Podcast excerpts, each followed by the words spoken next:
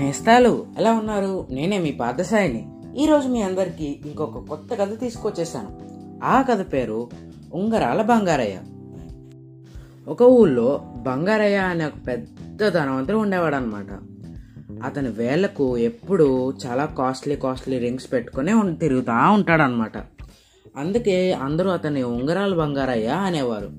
ఎవరైనా తన ఉంగరాలను చూసి కొద్దిగా ఆసక్తిగా అడిగితే గర్వంతో అలా పొంగిపోతాడనమాట ఒకరోజు తను కొత్త ఉంగరం చేయించుకొని మిత్రులకు చూపిస్తూ అందులో పొదిగిన ఒక స్టోన్ గురించి దాని విలువ గురించి చెప్తూ అలా ఉన్నాడనమాట ఇందులో పొదిగిన ఎమరల్డ్ చాలా ఖరీదైనది బాగా ఖర్చు పెట్టి చేయించాను అని అంటూ ఉన్నాడు.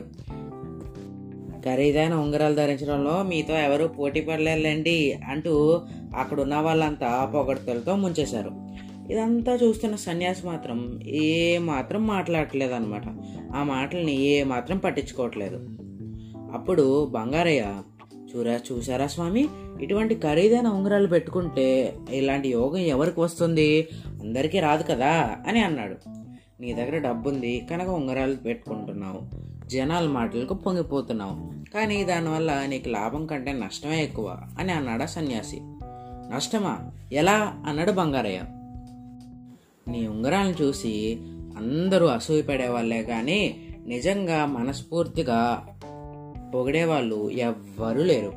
పూర్వం ఒక మాట అనేవాళ్ళు నరుడు కళ్ళు పడితే నల్లరాయన బద్దలవుతుంది. అంటే మనిషి దేనన్నా దేనన్నా చూసి అసూయ పడితే ఏదన్నా అది నాశనం అయిపోతుంది. ఒక పని చేయి. ఆ అంగురాల్ని ఇస్తే పూజలో ఉంచుతాను. అప్పుడు వాటికి మహిమ వస్తుంది. ఎటువంటి చెడు నీ దగ్గరికి రావు. పూజ అయిపోయిన తర్వాత అన్నదానము వస్త్రదానము చేస్తే నీకు ఈ కీడిపోతుంది ఇంకా నీకు మేలు జరుగుతుంది అన్నాడు సన్యాసి. బంగారయ్య కాసేపు ఆలోచించి వెంటనే ఉంగరాలని తీసి సన్యాసికి ఇచ్చేశాడు. ఒక వారం తర్వాత ఆ పూజలన్నీ అయిపోయిన తర్వాత బంగారయ్య అన్నదానం వసదానం చేస్తున్నారని అందరికీ తెలిసి చాలా మంది వచ్చారు. కార్యక్రమం చాలా గ్రాండ్గా జరిపించాడు అనమాట బంగారయ్య. ఈసారి అందరూ అతని మనస్ఫూర్తిగా పొగిడారు. అప్పుడు ఆ సన్యాసి వచ్చి చూసావా బంగారయ్య నువ్వు చేసిన మంచి పని ఎంతమందికి వచ్చారో ఎంతమందికి నచ్చిందో నిజానికి ఆ టైంలో నీ చేతికి ఉంగరాలే లేకపోయినా అందరూ మనస్ఫూర్తిగా పొగిడారు. నీకున్న సంపదలో కొంతైనా జనాలకు ఉపయోగపడితే నీ విలువ పెరుగుతుంది. అంతే తప్ప ఇలాంటి ఉంగరాలు బొంగరాలు పెట్టుకుంటే నీకు నష్టమే కలుగుతుంది. ఇదంతా నువ్వు గ్రహించాలనే ఇలా చేశాను అని అన్నాడు సన్యాసి. ఆ సన్యాసి మాటల్లోని నిజాన్ని గ్రహించాడు బంగారయ్య.